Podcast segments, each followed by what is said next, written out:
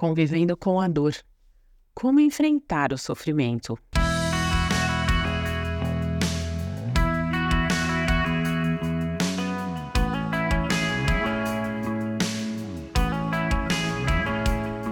Se existiu alguém na face da Terra que experimentou todas as formas de sofrimento possíveis ao ser humano, essa pessoa foi Jó, conforme nós já vimos ao longo dessa série de reflexões.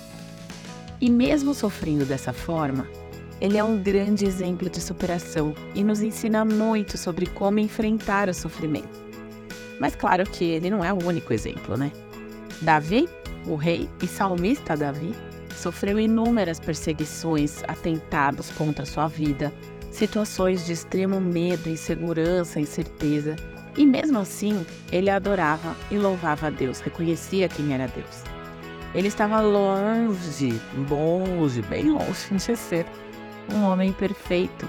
E ele tinha consciência do seu pecado e das consequências disso. Ele era uma pessoa sincera, fiel e leal aos seus amigos, mas principalmente Davi era sensível à voz de Deus.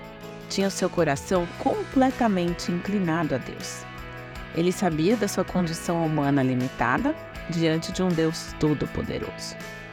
Dessa forma, ele era verdadeiro em se arrepender e buscar o favor divino.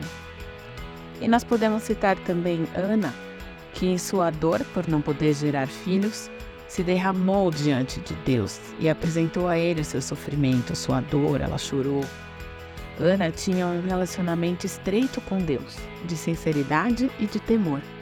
Sua fé e sua fidelidade fizeram com que Ana alcançasse a vitória, e ela gerou Samuel, o qual entregou no templo como uma forma de gratidão a Deus, conforme ela já havia prometido. Ana fez uma aliança com Deus. Se Deus desse o filho, ela entregaria, e foi o que ela fez. E aqui nós vemos um ponto em comum entre esses relatos. Eles todos se voltavam para Deus. Até Jesus, durante a crucificação, no momento de sofrimento extremo, pediu ao Pai que passasse dele o cálice, ou seja, que aliviasse aquela dor.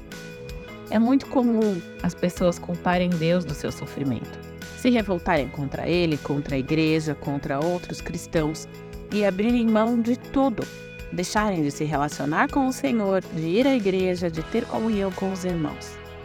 Jó podia ter tido essa atitude. Não é verdade? Ele perdeu tudo. Mas acontece que o melhor caminho é justamente o oposto. Jó, Davi e Ana tinham consciência de quem eles eram, de quem eles eram perante Deus e principalmente de quem é Deus porque eles se relacionavam com Deus.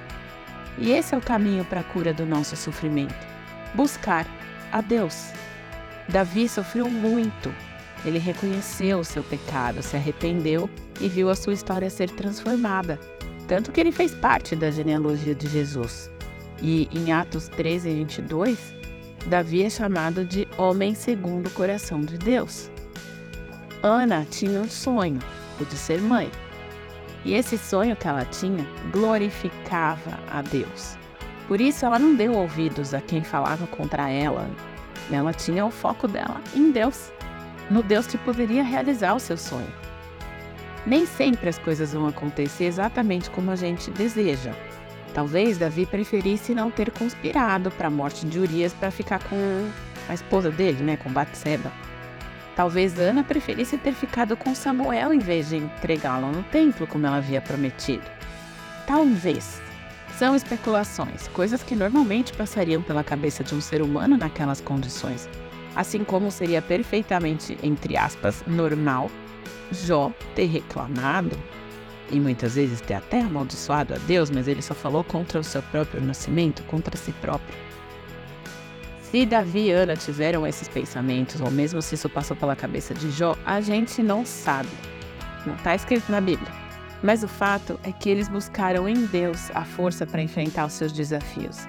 E eles se mantiveram fiéis a Deus, demonstraram a sua gratidão, o louvaram e hoje são exemplos que nos lembram de que é nos braços do Pai que nós vamos encontrar a paz, a esperança e o conforto para as nossas dores. Você ouviu o podcast da Igreja Evangélica Livre em Valinhos. Todos os dias, uma mensagem para abençoar a sua vida. Acesse www.ielve.org.br ou procure por IEL Valinhos nas redes sociais.